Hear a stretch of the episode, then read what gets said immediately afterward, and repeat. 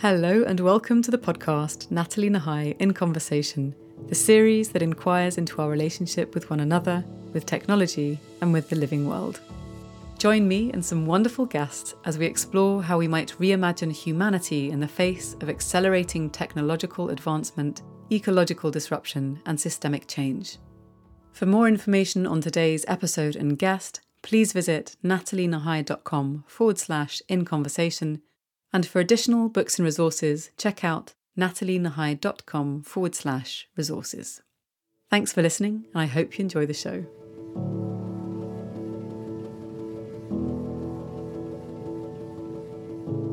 Today on the podcast, I speak with Andrea Abad, founder of Terra Viva Ibiza, a project that seeks to create a sustainable and healthy agricultural production system based on the principles of agroecology, syntropy, and regenerative agriculture. Having started her career in marketing for large corporations such as Apple and ExxonMobil, after six years in the countryside, an introspective awakening pushed Andrea to leave her profession and travel to Australia, where she lived in permaculture communities while learning how humanity can reintroduce itself to the cycles of nature. Deciding to move to Ibiza to deepen her knowledge of sustainable tourism, a sector where she'd previously worked for five years. Andrea founded Terra Viva Ibiza with the objective of growing food without the use of synthetic chemicals, respecting the natural cycles and the biodiversity of the environment while providing health to the soil.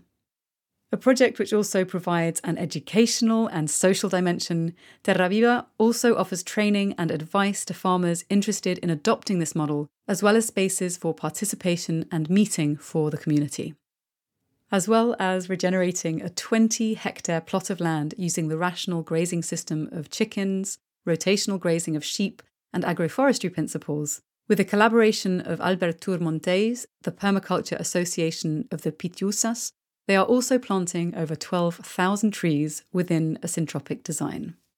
I first met Andrea in October 2021 on a regenerative agricultural crash course at La Junquera a regenerative farm and village in Murcia, southern Spain. And I was so excited and inspired by her story and the work that she's doing that I had to invite her onto the podcast to share her experience with you.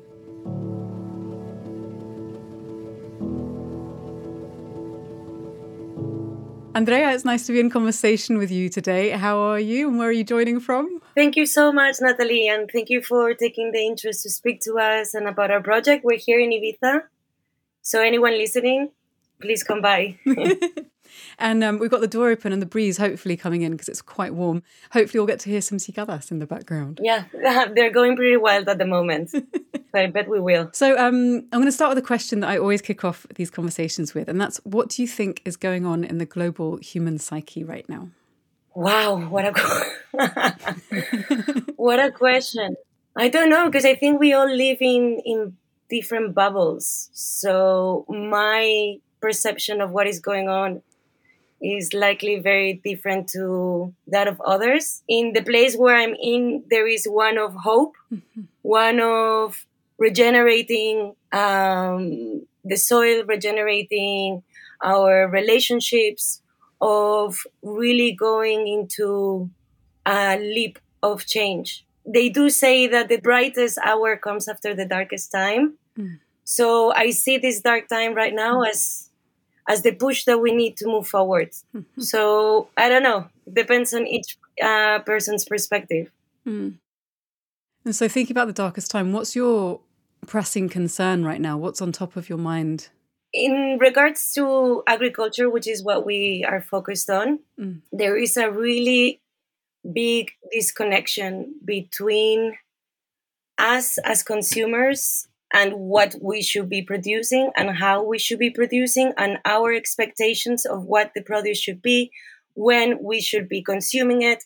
And if we don't change this consumer perception no matter how much the farmers do to communicate and to really like take care of the soil and do so in a very sustainable way we're not going to to meet each other so it has to be a true collaboration between the consumer and the farmer. And to me, there is a massive disconnection at the moment. It feels like there is quite a lot of greenwashing as well. And even the word regenerative that we've just started to ride this wave is one that is slightly and slowly being taken advantage of. So this is kind of where we are at the moment. And also, the thing that nourishes us the most, the thing that sustains us, is the thing that we are getting being used to pay the least for. Let's say th- uh, 20, 30 years ago, GDP, like what we used in terms of GDP, like of our salary was around 70% for nourishment. Hmm. And now it's just 10%. It seems that we've become accustomed to paying very, very little to what nourishes us and pay high prices to things that shouldn't really be of that importance. So this is this is where we're working now, where the agriculture, the farmer has too many responsibilities at the moment to ensure the future of agriculture, you know, and the future overall is the future of climate, you know, our future. Yeah. Mm-hmm. But it's interesting what you're saying about our expectations having changed around what we anticipate we should be paying for food. I was thinking about this recently. I live in, well, as you know, uh, just just over the strait on um, a little patch in Barcelona where we have a really lovely butcher's just up the road, and they sell free range, organic, well looked after local chickens from Catalonia.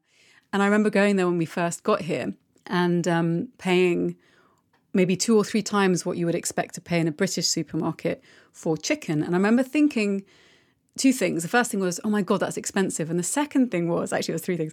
The second thing was, this chicken looks really healthy, it's really big. They show, you see the whole chicken. And the third thing was, hang on, this is a life I'm paying for.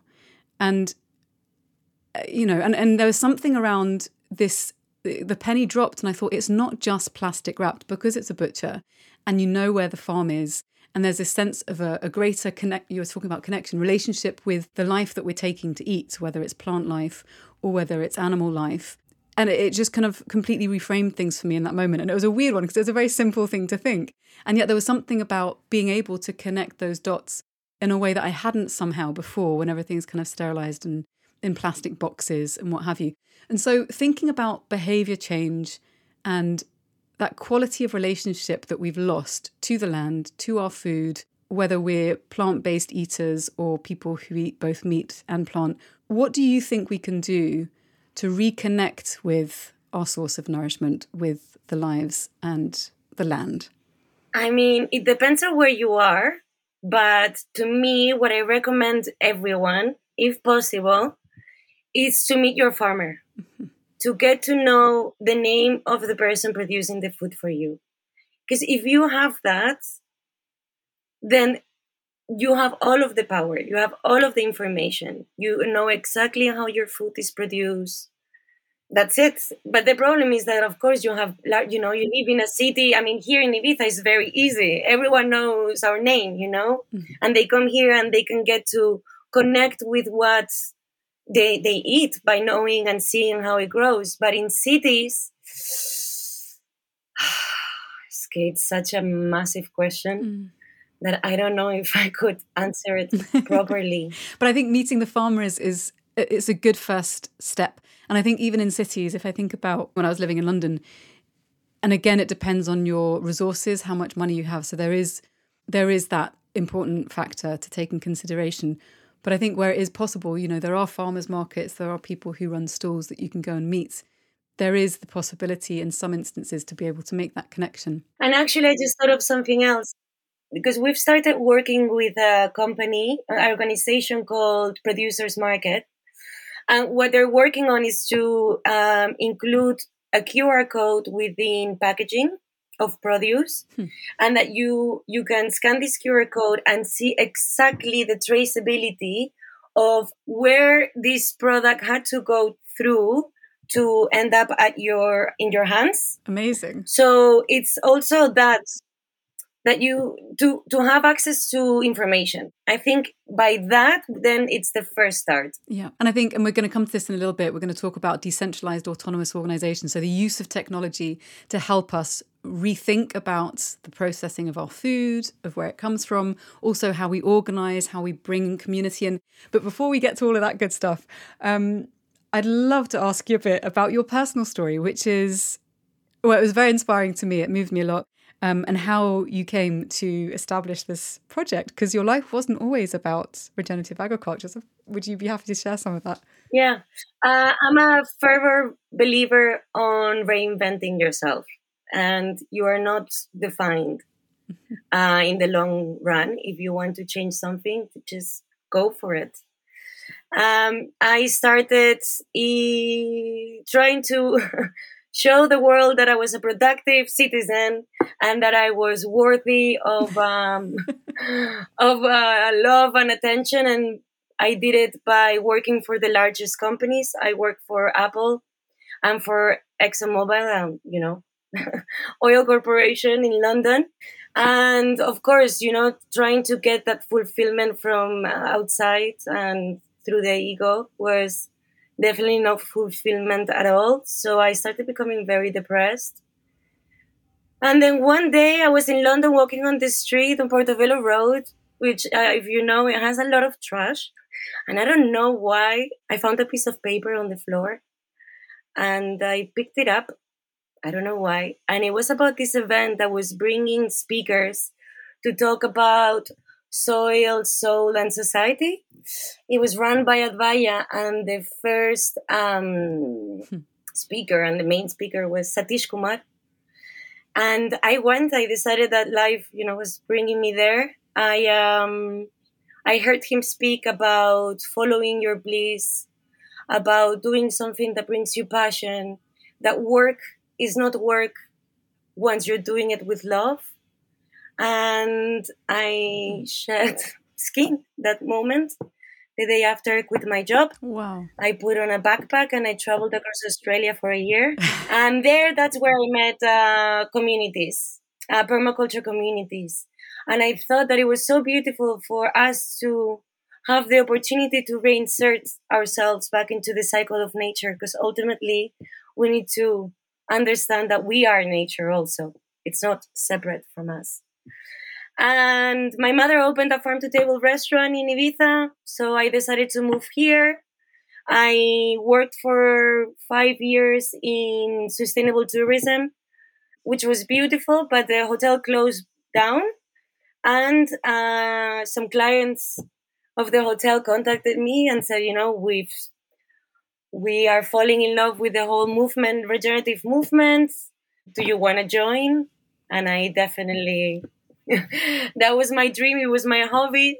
In winter, throughout this time that I worked in tourism, I would go and do permaculture and agriculture in uh, Central America and in South America. Yeah. And I never thought that I could uh, combine my hobby with with my lifelong um, work. So yeah, this project is very dear to me. I mean, it's just such an extraordinary story, and I think especially that possibility of change and then taking a leap. And I think it's so easy to feel like you're trapped in, especially when you're in a big city like London and you've got the driving ambition around you or a certain set of possibilities that you think you're confined by and defined by. And then to completely radically transform your life is just extraordinary. I mean, obviously, it doesn't happen necessarily overnight, but the decision did. Like, you made that choice. The decision was definitely overnight. I mean, you have to, you have to jump. and the thing is that people would tell me, oh, how brave. And I thought, it's so much easier for me to jump than to stay in somewhere where I am thoroughly unhappy. It, it, it didn't feel brave at one point. It just, it was mandatory. There's um, one of my favorite quotes, and I have a terrible memory for quotes, but it's one of my favorites and it's short, so I remember it. It speaks to that, and I always think back to it when I'm in difficult spots and it's by Anais Nin, and she says something like, And the day came when the risk to remain tight in a bud was more painful than the risk it took to blossom. And it's that, it's just Yeah. It's like, it's too painful. Let's go. So let's talk about what you have co-created. Let's talk about Terra Viva, what it is, and, and also to define what regenerative agriculture means to you, because I think that's obviously a key element as part of this conversation. So can you speak to, to that? Yeah, let's start with the definition of regenerative agriculture because a lot of people ask for that, you know? and let's compare. So you have conventional agriculture, which focuses on extraction through maintenance by using chemicals and by a focus on oil. Then you have organic, which is also focused on extraction, but does it by using non uh, no chemicals. While regenerative, what it, what it what it does is that its main focus is not extraction but soil health, and by focusing on soil health, the secondary part, which is extraction, is maximized.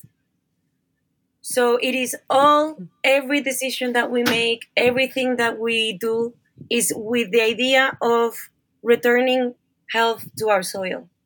That's regenerative agriculture. There's so many techniques, there's so many different ways of doing it, but ultimately the it's it's it's that it's soil health.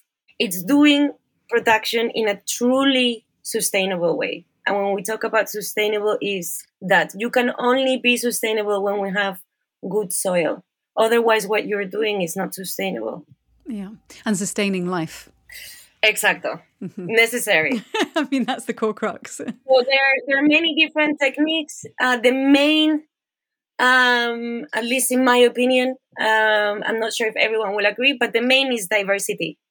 It's diversity and understanding collaboration if we foment diversity, if we accept that change, and we realize that there is no competition, but rather a collaboration between the species, then we realize that that's us going back into connecting into the cycle of nature, which is what it demands for us to create forests again. That is not just plants, it's also the introduction of animals, of livestock into the system, but doing so in a way that mimics how animals should be living in nature or would be living in, in nature. And I think that's one of the interesting things I find so captivating about the system you're talking about is it really is looking at complex systems and how you can benefit the whole and not just cut bits out because maybe they're more complicated to manage. So it's this very integrative, holistic um, sense of us being part of something that we're almost, well, that, that we can potentially be the stewards and benefactors of. So you mentioned about diversity and collaboration. And when we last spoke, this is something that I thought was really interesting that you drew and draw a parallel between your approach to regenerative agriculture and to regenerative forms of community and culture. And you also mentioned briefly fear and scarcity. So maybe can we talk a bit about the culture that needs to shift around where people kind of are now and what cultural changes need to happen to get folks to appreciate and engage in a more regenerative approach, not just to, to agriculture, but to society? That's a big one. oh my God. Cultural, it's also spiritual. Mm. It's also human connection, right?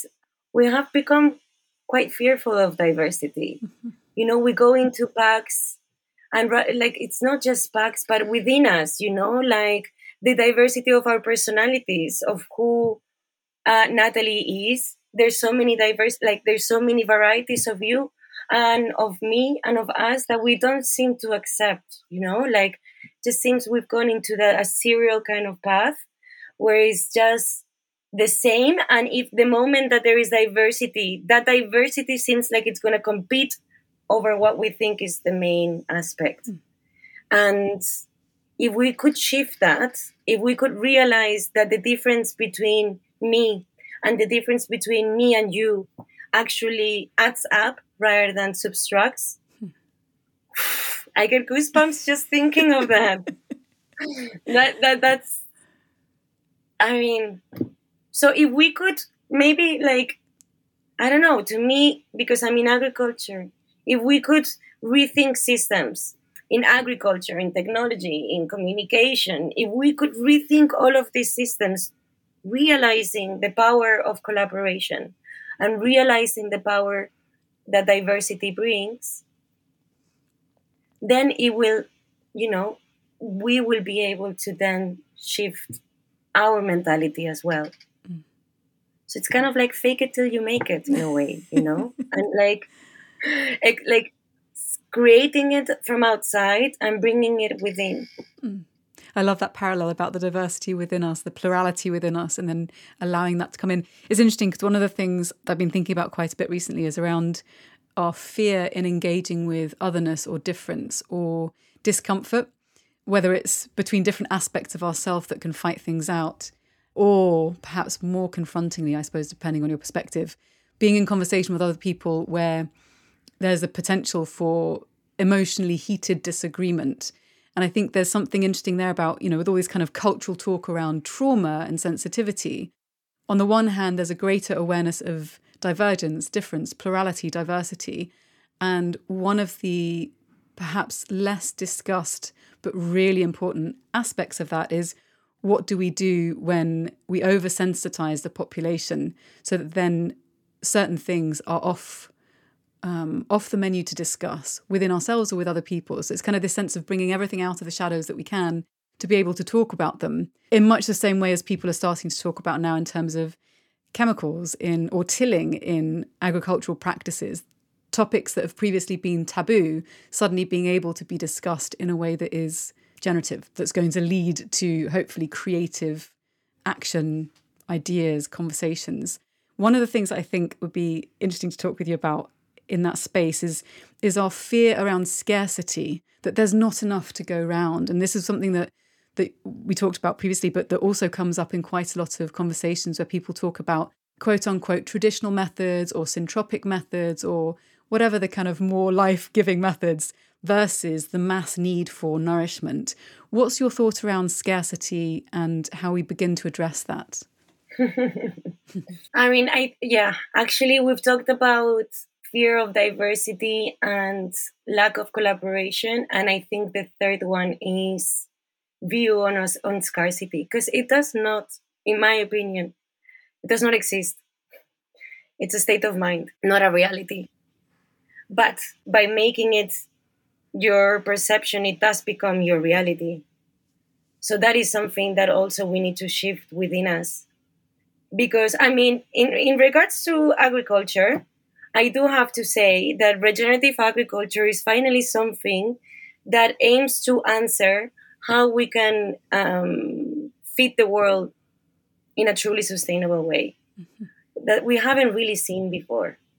Permaculture goes into how the human can interact with the cycle of nature, can go in.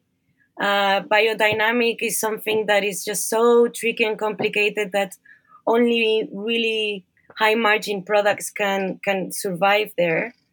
Um, so there really hasn't been an answer until now. Even natural farming is a, a, little bit too tricky for us to be able to feed the world. Uh, so finally, we have a we have we have a way to move forward, and regenerative agriculture looks at abundance because you see it. It's at the moment you actually start looking at the core of us, which is soil, of everything that exists in this planet, which is soil, and you bring in abundance to the soil, it shows as below, so above, right? Mm-hmm. So it starts showing, and it's just like, at least to me, to have experienced what we're doing in just one year and the return and the possibilities on how abundant everything can be are just overwhelmingly beautiful. But we do need to shift our mindset and our view. But yeah, again, it can be a, a thing of fake it till you make it. Create it uh, uh, outside so that you can integrate it within. I kind of want to dig into that a little bit. So this this quality of abundance and scarcity as a mindset. I'd love to hear more about what that means to you. The only thing I can say of that is that as I said, you materialize what you believe. And um, we need to shift that because there is no such thing as scarcity. There really isn't. It, it, it really is an abundant world. We just need to and it doesn't mean that by see, by seeing it as abundant that means that we do massive consumption. mm. it, it, that's not what it means. But I think that the moment that you accept that abundance within and without, there is something that connects you to a truer way of living where you don't need to massively consume because you're already full mm. within. So actually, I think that by perceiving, experiencing, and living through abundance, you begin to have a simpler life. You need less hmm. because you feel like you already have so much, right? I love that. Yeah, I'm getting goosebumps just thinking about it. to be able to share that because it really is something that it's constantly in my mind. Yeah. And I think it, it, it gives peace. Mm-hmm. It's funny. It makes me think of um, some of the talks I've been listening to. Uh, I've mentioned this maybe once or twice already this season, but there's a podcast I listen to called The Way Out is In, and it's with Brother Phap Huu of Plum Village, who was the attendant to Thich Nhat Hanh. And they talk about simplicity, but also abundance and abundance of attention and presence. I don't know if they would necessarily use that language, but there's something very much true and alive for me about this sense of if you're not, and this is where obviously we kind of intersect with physical realities, if you're not having to fight for survival in a state of heightened distress or vigilance, then there is huge possibility for weaving into your life the things that give you a sense of fullness that's not necessarily going to be like I was thinking about this yesterday, walking down the main street, going into all of the big shops. I mean, yeah, if you need to get something because your socks have got holes in them, whatever, which is a, a perennial problem in our household. Um, but otherwise, it could just be sitting on a bench and watching people play, or you know, whatever it is, which sounds really trite. But when you start to attune to this, it's like what you're saying, what you're paying attention to, and what you begin to value and cherish, then it does shift the sense of gnawing hunger or need to to kind of feed. There's that sort of insatiable quality of there not being enough. I don't know. Um, maybe I'm not putting words to it very well, but no, I completely I agree, hundred percent. So let's talk a bit about decentralized autonomous organization or DAOs. Okay. So you mentioned earlier about communities and ways in which to organize people to come together. Can you talk a little bit about how you think about DAOs and how they can help us in the agricultural sphere? We're actually looking into DAOs here at Terra Viva, mm-hmm. and we are thinking of two different ways. One that is within Terra Viva as the project, because for us as a project, which we, we really haven't spoken about Terra Viva yet, but for us as a project, where what we want to do is that this project is owned by the farmers. So with this ownership, it's not just shares, it's also ownership in voice, mm-hmm. in the way that we make decisions, and that we um, openly share this decision making process amongst us and amongst the larger community, right? And to us, that is essential. We all need to be heard. Mm-hmm. And perhaps by doing that, then we can tackle the struggles that we have with diversity, with diversity of different thinking, of of thoughts, diversity of the, of opinions, you know, and to accept the other and to listen to the other. Hmm. You don't have to feel it, but you you can still listen with a non-judgmental voice, and that's what a DAO does for us in regards to within our own project. But then there is something else. Like, for instance, here in Ibiza, there is a massive, incredibly beautiful, how would you say it? Something is springing out of this island where a lot of projects, not just us, are coming to put effort into this regenerative movement. And we need to do it together. Um, if not, then we go back into this ways of uh, old ways of thinking that are not going to be are not going to help us into the future right so mm-hmm. all of these projects all of this collaboration diversity this integration a DAO can really support this by ensuring that equal decision making takes place, by ensuring an openness in uh, the decisions taken, and by really writing the technology wave that it seems that farms are kind of scared of. Mm. So co- combining these will be, oof, I don't know, it, it, I, I, I become speechless because I just I see a world where that happens, and it just gives me so much hope. And DAOs can really be an amazing tool for that. And the thing that comes up for me because I have um, I'm so used to doing things by myself, and I, I recognize that I think part of that is because early experiences with authority and people who don't listen or who don't give space to the person to sort of have their voice heard or at least be recognized as having a, a, valid viewpoint. So I really rail against authority. And I recognize in myself when we think about collaboration and voices that the, the point where I come across a stumbling block or where I meet resistance in myself is what if someone really wants something that will that I will find really intolerable so it could be, um, I don't know, let's say within within agriculture, it could be, or we need to use X pesticides, or something that you find really difficult that is still part of the majority view. How do you begin to work with that? And how do you work with your own internal sense of fear because for me like fear for me it shuts down my gates and then i'm like fuck well if i'm open to the views that are similar to mine that don't challenge me too much but we need to include everyone along how do you begin to reckon with that because i i struggle with that i think and I would like not to. I mean, who doesn't, right? I am not an enlightened being. really? I wish. no, I actually I don't wish that. I like I like the journey, but um, uh, I understand the kind of uh, dark feeling that authority can bring because it does so to me too. Uh, but a DAO is not about authority. A DAO is about listening to you, giving you the space to speak, giving me the same the same space to speak. Try to empathize with the other, see where they where they come from. Hope that you can communicate the same uh, to the other. And I just, oof, sometimes, yes, you cannot find common ground, but if this communication really goes into the core as to why, you know, we think that way, mm.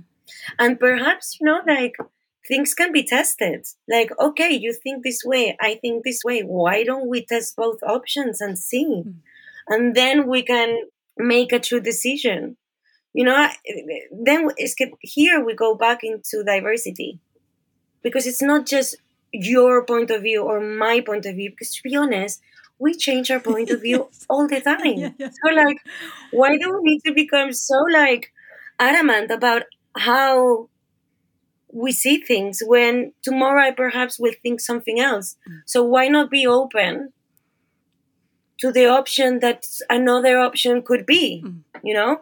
But again, this is, you know, part of it theory. Sometimes, you know, you can do it. Um, sometimes it's more linked to a, a, trauma within, so it's hard to kind of break past that. But um, let's just breathe a bit mm. more and see the other as we see us because we're all pretty much the same mm. and we go through the same journey and the same kind of um, mental. Mm. I was going to say a bad word, but you know. you, you can. Know. We are explicit on this podcast. yeah. it's interesting because I think that there is um there is that sort of question of spaciousness and how much space we give to our own plurality. And and you mentioned about the perspectives. I heard it was Esther Perel was saying something about this the other day that if we were coming up against a challenge by ourselves and we had to make a decision and we weren't in collaboration or partnership with someone else, then we'd have to, or we wouldn't have to, but hopefully a good decision maker would be able to occupy different positions for a moment in time and go, right, if I did this, what would the outcome be? If I did this different thing, what would the outcome be then? And to kind of take a different vantage point or a series of vantage points to be able to to, to come up with a, a plan or something to test or a primary step. And she was talking about how when we're in the context of relationships, when you're in a partnership with someone, then often one person will take one perspective and the other might take the opposing perspective. Whereas actually, when we're having that conversation by ourselves in the absence of the other, we have to occupy many perspectives.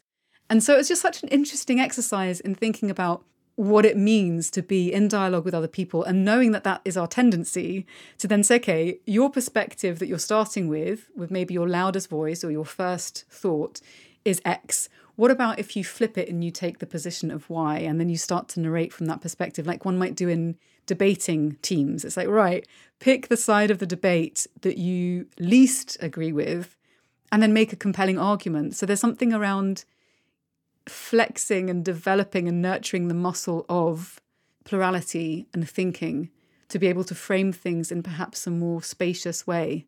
And I think framing things in terms of experiment is great because then you're less attached to outcome, perhaps. And I just thought of something else because, I mean, from a personal perspective, I don't know if I'm changing topic here, but the complication of what we're talking about um, decision making and communication within a DAO because, for instance, I have the tendency, if I can be truly honest, to let go of my voice and give my power to the other so that the other loves me. Mm-hmm. So we have to be very, very careful with also bringing our own traumas and our own bullshit yeah. into this equation because your voice needs to be heard. Mm-hmm and you need to hear it. And we lose the power of what a DAO is, both from the authority, from the kind of here is my idea and you better believe it, and, and from the side of I don't believe in my own voice, I'm going to give you the power. And it's essential that we see we need to believe in equality mm-hmm. within our voices. It's just not as easy as mm-hmm. you know, just words. Yeah. Like it, when we come into a community, when we come into a DAO, we all come with our baggage. Mm-hmm. And we, to before we enter a community, before we enter a DAO, we need to be aware of our baggage and where we come from so that the energy, you know, flows the way it should. I love that you mentioned that. I think that's a really important part of the equation because I think often it's very easy to slip into the mentality of, well, we just stick a system in there and the system's different enough that will be different enough. And of course, that's not the case. Like everything interacts with everything else. We are into being all of the time. And if we're not able to notice and name and do the work to be able to notice and name the tendencies that we have, yeah. then the system won't offer us the possibility for as much flourishing as it might if we did that transformation work within ourselves, but also in relationship with others. I mean, that's a huge. I mean, that's that's the whole thing, right? I mean, the whole. I think often when it comes to system change, we're going into very philosophical. I love it. But it's about relationship, no? It's all about, for me at least, it feels like any conversation we have about systems, whether it's AI or agriculture or economics, it's about relationship to ourselves and to life. That's it. That's the heart. That's it. Yes. Um, and the further we abstract, the more we lose contact with that, the, the poorer the decisions we make. At least that seems to me to be the pattern, no matter what industry one looks at. So, how do we plug ourselves back into life? and also, okay, now let me link you back into agriculture Please. and food. Because, I mean, we are also what we eat. Uh-huh. And how are we able to do all of this that we've just spoken about if what we're eating doesn't have the minerals and the nutrients and the goodness that we need? It just we won't be able to have that mental capacity to break these paradigms you know? And it's kind of like how it's been. You really do feel a shift the moment you start eating food that really has what it needs for you. It starts shifting as well. So agriculture can be such a massive tool for this for the evolution of of humanity and of our planet so that's what we do here. Fixing the world. we try to be part of this change. Mm-hmm. I think it's extraordinary. Okay, so let's move into some of the technical stuff because I do want to touch on yeah. some of the some of the educational elements to this because it all knits together. Now, you are currently Terra Viva is um, 20 hectares of syntropic farm, which is, I think, the largest one in Spain. Is that right? It's one of the largest in Spain. Um, the thing is that it's such a new. It's so new, especially in like it, it's been used uh, in Mexico, in Brazil, in Peru for some years, uh, but it's quite new here. And it's funny because it's a system that really is needed because it really answers the problem of water. Okay. And it really answers the problem of fertilizers and the problem of having to bring constant inputs into a system. But yeah, our farm is um, actually it's polyfarming, uh, which is something that has been created by Joel Salatin. And again, it goes into diversity of operations. So rather than just having a citrus farm or a chicken farm or a veggie farm, what we do is that we combine all of these operations and what becomes the what usually would be the waste of one is now the asset of the other so they all inter- interact with with themselves um, within themselves and within the other operations so we have Syntropy, which is the 20 hectares. We've just planted 12,000 trees and 11,000 bushes. Wow. Uh, for those that don't know what syntropy is, which is many of us, um, syntropy, what it does is that it looks at how a forest is created from its infancy and sees the species that require how long will the species take to grow? When they grow how much sun will they need and how much shade will they give to the rest so it's called successional syntropy because what you're doing is constantly redesigning the system, realizing that there is growth within it. And you bring in a lot of a lot of diversity. We have here over 50 different varieties. Mm. Not all of them are productive. Actually, most of them are supportive varieties that are mainly fast growers. So through the constant trimming of their foliage, which is a chop and drop uh, technique, um, the fertility of the system comes from this chop and drop and the water. So, what we want to prove, what we want to demonstrate is that we hope within four to five years, the system becomes a fully self reliant one where the fertility of it comes from its own origins. That's amazing. So, and then a big example here is a beautiful example um, eucalyptus. Eucalyptus is a tree that everyone, like pines, but eucalyptus is a tree that everyone is pretty against. And when you put it in a monoculture system, it is one of the most devastating uh, things we can do because they are big, big suckers of water. So you dry up everything. The uh, you dry up the land, and in Spain and many parts of the world, there are many problems with eucalyptus as monoculture, right? Eucalyptus within the system, we actually have many different varieties of eucalyptus within a syntropic system. It does the opposite. Hmm. What it does is that it brings, it, it gets all of this water, yes, that it's one of its characteristics. It brings all of this water into their foliage, and this chop and drop what it does is that it brings all of this water to the other species. Oh. So when you bring in diversity, then you have a true collaboration among species. And that you see within Syntropy. And that is what we've spoken about throughout this time together. And it's an example of how important and necessary is diversity within any system. And I think also there's something there, if I can extend the metaphor, around generosity all that to give. There's got to be an exchange that it's a constant give and take. Yeah. That's the collaboration part right? Oh i love this. I want to give up what i do and come over to you. I mean the more farmers i think the better. And the more female farmers as well you know? It's mm. uh, i think it is important also to bring in not just women but like the femininity into farming. Then we go into chickens this is the first animal that we included in our design. it's an animal that perhaps would only uh, be able to regenerate um, a very um, not deep part of topsoil. but it's the first one if you're starting a farm that will bring a sustainability into your economy. And also, you know, you first start with the first 10, 20, 30 centimeters of topsoil, and then you go into the other animals to, to go deeper into the soil, right? So what we do with our chickens is constant rotation. Uh, we have designed these very inexpensive, light chicken tractors that we move every morning, easy to move. The only thing that you require is uh, an initial investment on fencing and on these tractors, but otherwise, it is quite an easy system.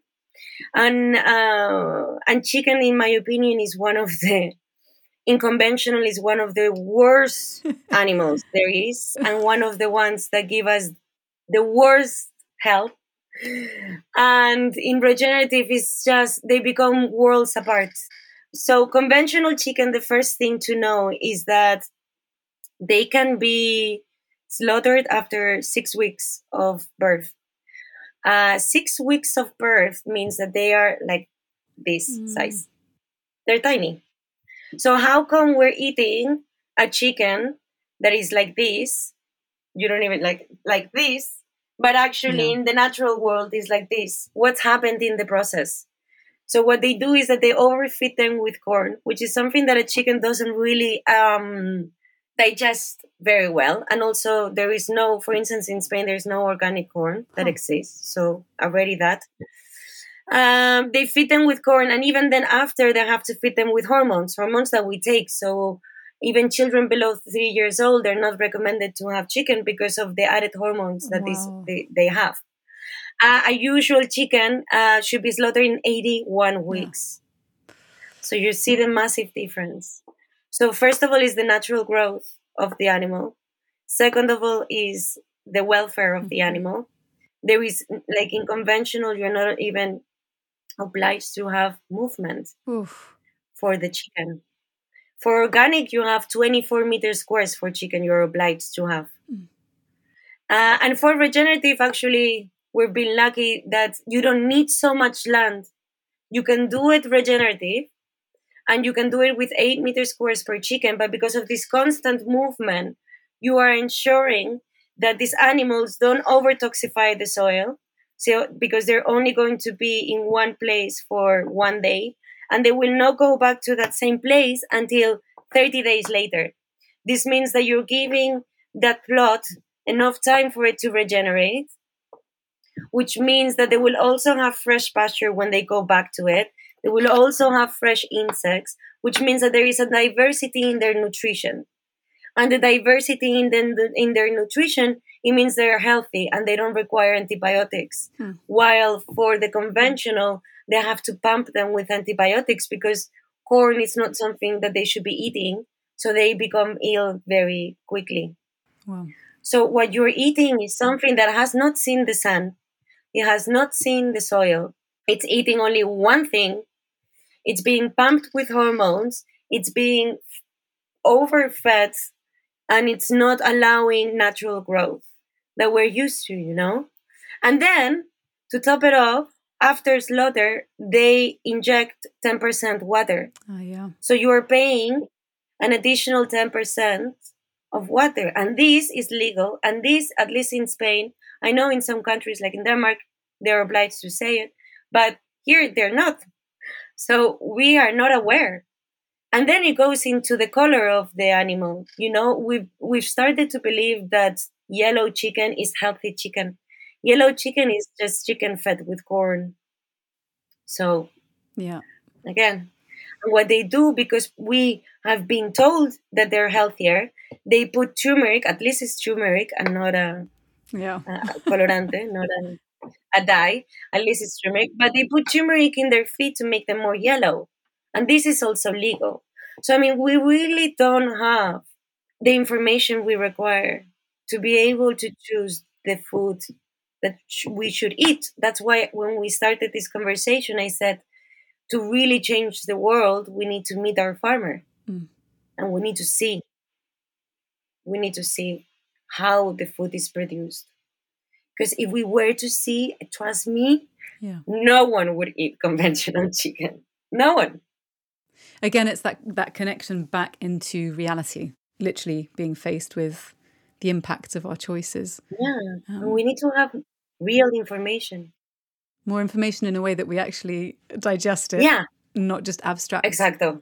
And uh, disembodied. So before we move to the um, to the dental deep questions round, I want to just ask you a little bit, just so people can hear a bit about what's on offer at Terra Viva. So about the regenerative retreats, the soil laboratories, the EU grant. Like, give us a little brief headline of what people can come to you for and how they can work with you or collaborate with you or support you. So for us, um, there is production that is essential. We cannot uh, tell others or we, we cannot guide others into change if we don't do that ourselves. So that's where the production is. We have veggies we have subscription of our boxes.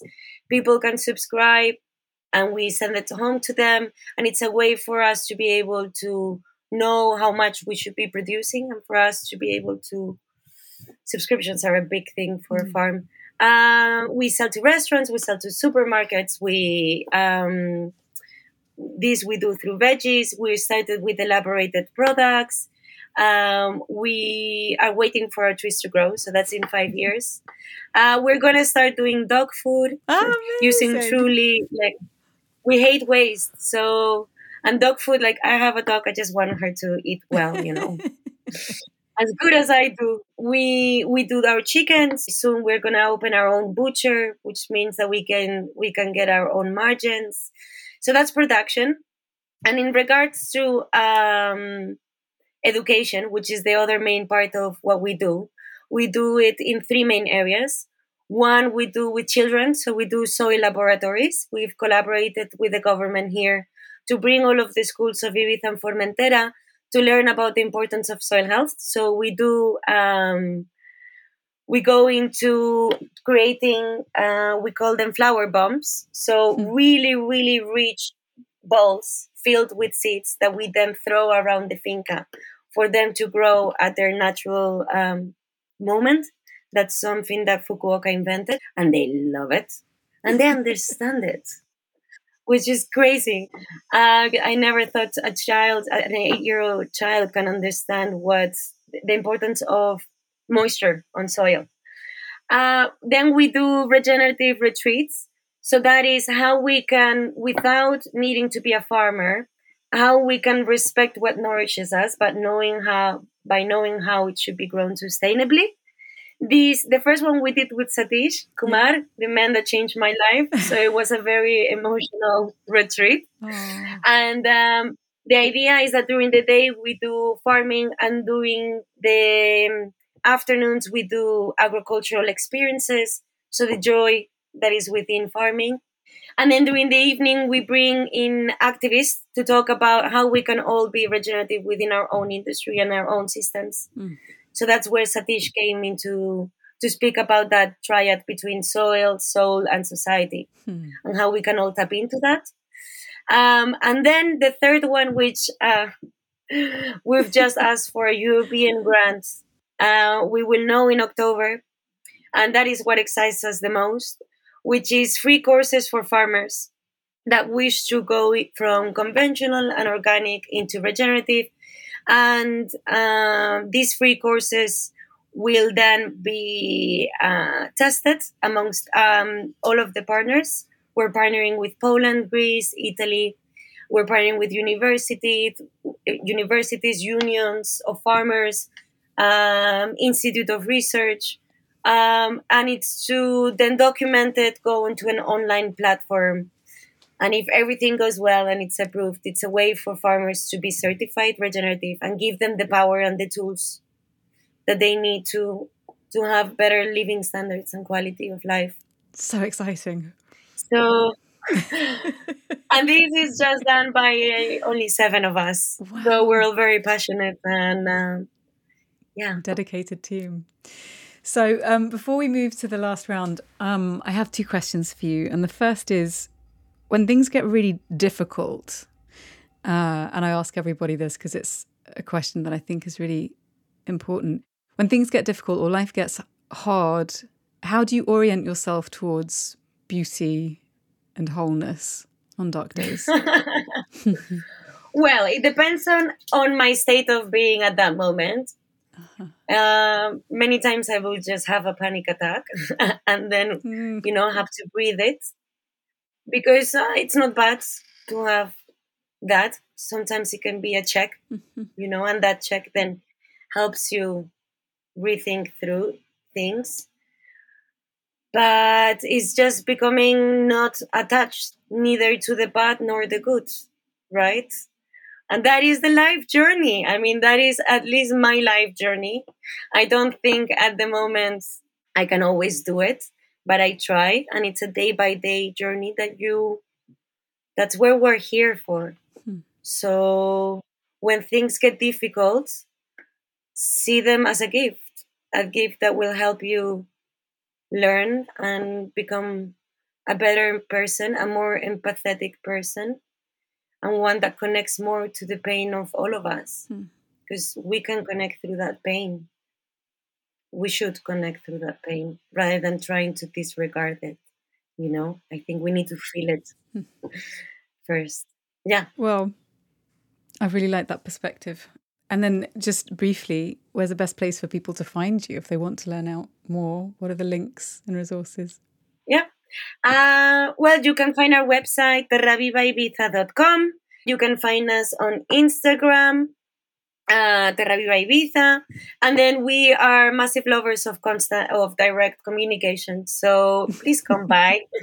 Everyone is more than welcome. We have a shop here at the farm, so and you know it's just beautiful to get to show people another way of living, and so our doors are always open. Wonderful. Well, thank you so much. Thank you. It's been a really beautiful conversation. I loved every moment of it. So thank you so much for listening.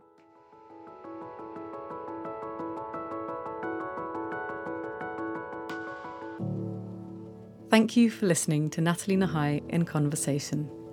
If you've enjoyed the podcast, please do pop over to iTunes, Spotify, or wherever it is that you listen and give a rating and a review. It really does mean the world to me to read your support, and it keeps me going to create more seasons, especially as this is a self funded project into which we pour hours of work creating, recording, and producing each episode. To find out more about my work and how to get involved in my projects, you can sign up to my newsletter at natalienahai.com, explore additional books and resources at natalienahai.com forward slash resources, and you can follow me on Instagram and LinkedIn at Natalie Nahai. My thanks to Caro C for producing. Thank you for listening, and I look forward to sharing more with you in the next episode.